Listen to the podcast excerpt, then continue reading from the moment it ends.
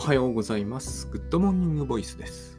ただいま、えー10月20日木曜日の20時12分ですね。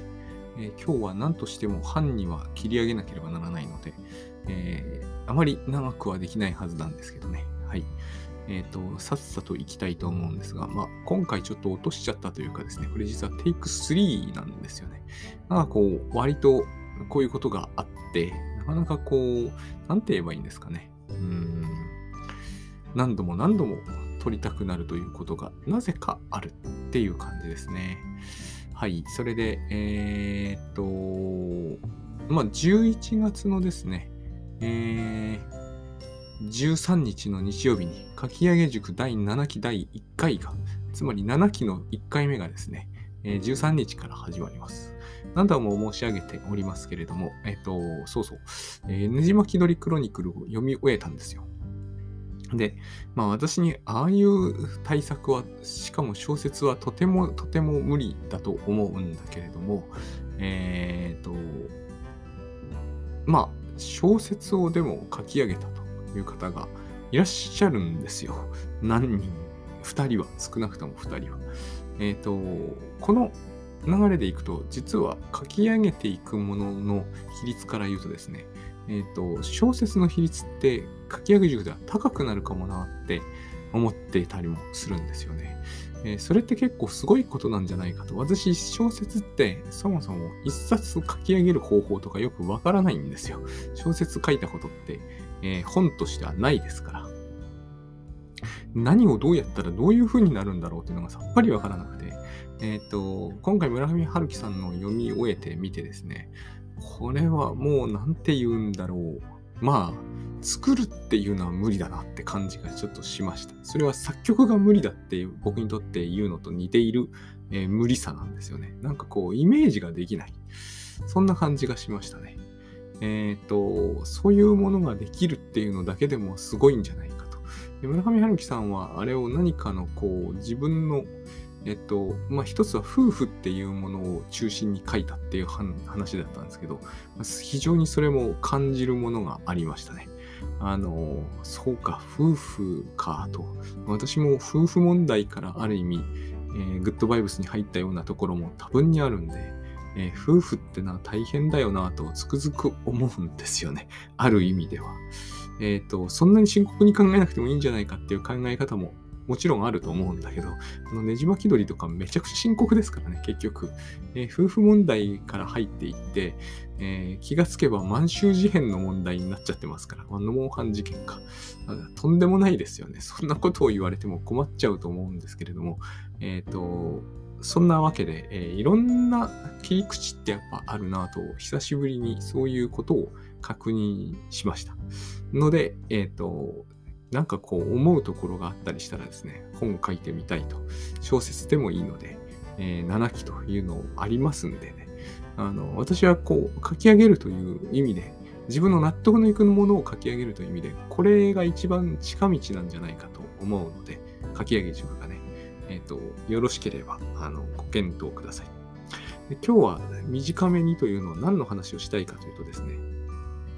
罪悪感という話をしたいんですよ。これももうずっと考えていたんですね。えー今、100日チャレンジというのを J 松崎さんとやってて、11月の1日をもちまして100日が経過します。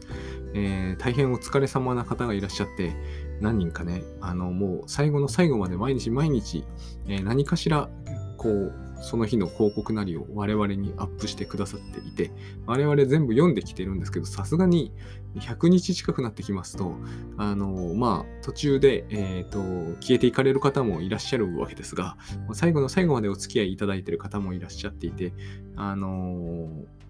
この間、私はすごくいろんなことが、あのまあ、勉強になるなと思ったんですね。中でも一つ大事なのが、やっぱり罪悪感というですね、のは大きいんだなって思うようになりました。いろんな意味でね、まあ、あの、犯罪とかちょっと一旦置いとくとして、特にそのすぐ刑事罰を受けるような犯罪は一旦置いとくとしてですね、我々に罪悪感ってこんなにいらないだろうと、えー一度捨てることに決めた人間の目からは本当そう見えるものなんですよ。えっと、倉園さんの言葉を借りるならば、人間がやってはいけないというようなことはないんだと。ましてこう罪悪感、罪の意識を持って罰を待ち受けるような心理に至らなければならないようなことってないんだというお話があるんですよね。ここまで言い切るのはなかなか大変なところもあるんですけども、あのまあ、とはいえですね、私たち別にそういうものを持たないからって、え直ちに、あのものすごいことをやり始めるというものでもないと思うんですよね。え仮にそれが刑事罰云々は一旦置いとくとしても、例えば罪悪感がなくなった途端に、えっ、ー、と、家庭内暴力に走り始めるとか、えー、家を出る出ちゃうとか、そんなことはし始めないわけですよ。罪悪感っていうのが何かの抑止、抑止力ってやつですけど、になってると してですね、何の抑止になってんだって思うんですよね。で、一つは、これがまた非常に変なんですけども、私も、えー、すごく身に覚えがあったんですけどね、罪悪感っていうのは恐怖症に対する、えーと、何かの歯止めになるようなイメージがあるんですね。これ非常に不思議なんですけどね。えっ、ー、と、例えば、ごくごく単純なところで言って、私の言うところでですね、奥さんがちょっと怖かったと。で、罪悪感ってものがないとなると、奥さんに対して何かをやらかしてしまったと。意図的にじゃないですよ。ついやらかしてしまったと。以前の言うので言うと、瓶を間違って割っちゃったと。この時に罪悪感が私を守ってくれるような印象がどこかにあるんですよね。罪悪感を持ってますから許してくださいってわけなんですよ。すごいこれは変なんだけども、なぜなら相手は罪悪感を持ってるからって許してくんないですから。ただ、罪悪感を持ってないと、より罰が厳しくなるような、えー、印象っていうのがあったんですよね。今はあんまないんですよ。これがなくなったのがすっごい大きいんですよね。私にとっては。これがなくなったのがグッドバイブスの、えーと、おかげを持っているもところも強くて。で、これがなくなるのに、えっ、ー、と、一役も二役も買ったのが対象関係論っていう何度もこの番組では出てくる、その精神分析のイギリスを中心に展開した一派なんですよ。一般的には、あこの話するとダメだね。30分には終わんないから今日は飛ばしますが、まあ、一般的にはですね、対象関係論の考え方っていうのは必ずしも、えっ、ー、と、健常、私みたいな、おおむね健常から神経症水準ではいらないみたいに言われていた時代もあったんだけど、あったらしいんですけどね。えっ、ー、と、そんなことはないんですよね、私の感じでは。で自我心理学っていうのは、あの私たちのようなそのいわゆる三層構造というやつあの言葉が通じる人生相談に行って言葉のやり取りである程度自分の心を持ち直せる人間には対象関係論までやらなくていいんじゃないのってのがあるんだけど僕はそうは思わないんですよ。なぜならこの罪悪感というのはなんか全然論理的じゃない感じが強いんですよ。罪悪感は、もともとは多分やっぱりね、発症としては長寿画だと思う。長寿画以前があるんだよね、でもね。長寿画以前があるんですよ。とにかく、やらかすということ。その、なんて言うんだろうな。見放されるっていうことにも当てはまるんだけど、いろんな意味でのかなり原始的な不安、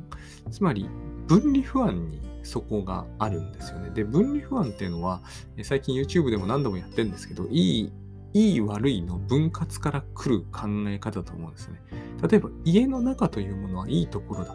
で、家の外に悪いものが全部あるんだって考え方に、えっ、と、染まったらですね、染まるんですよね、こういう考え方に。例えば、小さな子供が夜を異常に怖がるとき、こういう感覚になってるんですよ、きっと。これを上手に、上手にでもないけど、えっ、と、非常にシュールに描いた人の漫画家に、柘植義治さんがいますね。夜が怖い、夜が襲ってくるっていうやつね。あれよくかんあのイメージされてるなって思います。なんてことない絵なんだけど、植物的なんですよね。夜が足をつかむとかね。非常に植物的じゃないですか。本当の恐怖ってそういうことじゃないんだけど、でもあれは雰囲気よく出てるなと思います。で、あの、夜が怖いっていうのは結局、夜に外におっぽり出される恐怖みたいなのだと思うんですね。これが子供にとってはなんか切実ですよね。パニックになっちゃったりする可能性がある。で、ヨーロッパって結構すごいんで、なんかこう、内側から鍵かけて、ガッチャハンとか言って絶対この話は開けられないような日本のなんかこう引き戸みたいなのとはわけが違うじゃないですか。ああいう風なことを子供が想像するとですね、やっぱり家における父親とか、まあ、母親でもその時はもちろんなんだけど、にのその絶対権力的な何か、それが長寿顔をやっぱりあの象徴すると思うんですよ。で、例えばおもらしをすると外に出されるとかね、恐ろしいじゃないですか。しかもヨーロッパ冬寒いですしね。なんかそういうところから、つまり罪悪感を持ってますということを表明できることが、子供にとっては結構切り札みたいになっちゃう感じってあると思うんですよね。これもまたいい、いい関係、悪い関係の、えー、極地なんですよ。こういうところにいろ、あの、私が何度も、えー、ここでもお伝えしているヒステリーというものの、このさらに原始的な、もっともっとこう我々をパニックに陥らせるようなものがあると思うんですね。で、私、実を言うと、というか、よく考えるまでもなく、別に銀はって奥さんが家から出ていけって言っても困らないんですよ。なぜなら出ていかないから。そして、この家は、はっきり言って、総額私が持ってるから、私全然困らないんですよ。なんでこれが怖いんだろうっていうことなんですよね。で、私は一体自分を何から守ってるんだろうと。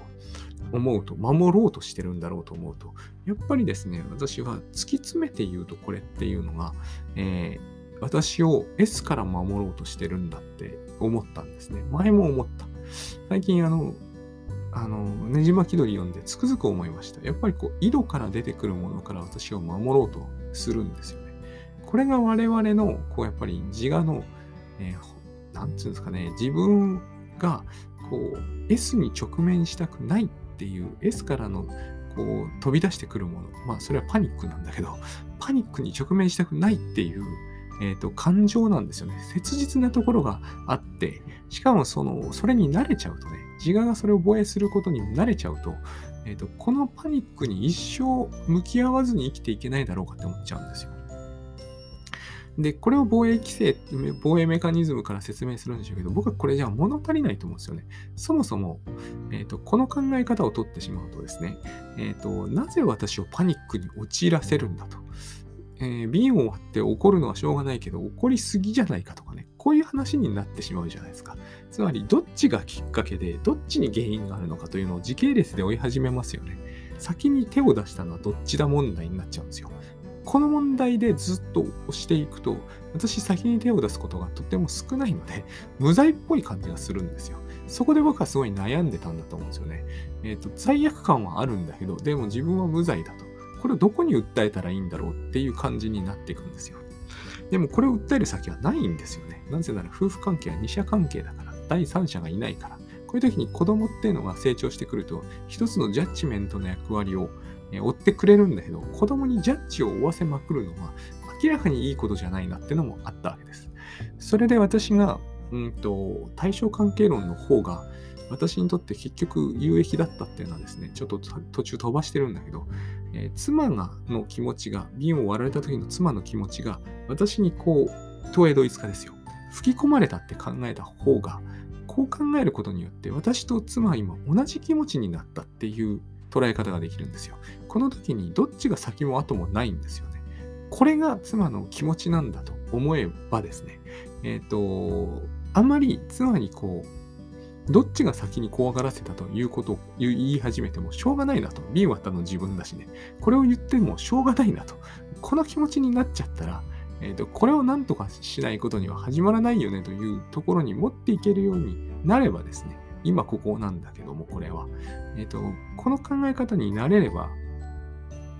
この問題って解決するんですよね。私これ何度も何度もやったんですよ。妻と今私は同じ気持ちになったんだと。で、この気持ちを何とか私ができるということは、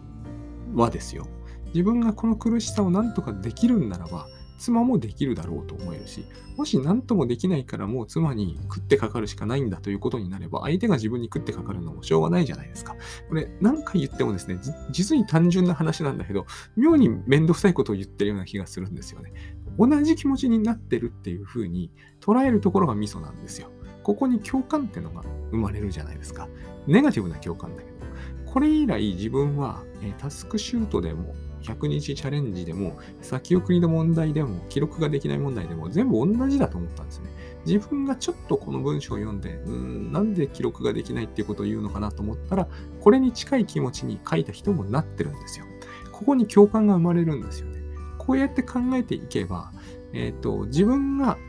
こう抱えられる、だからやっぱり対象関係論っぽいんですよね。抱えられる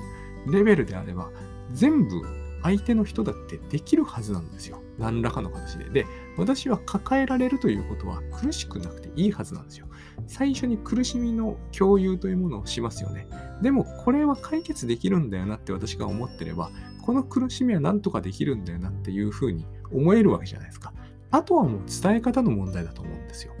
相手の人が苦しくなってますと。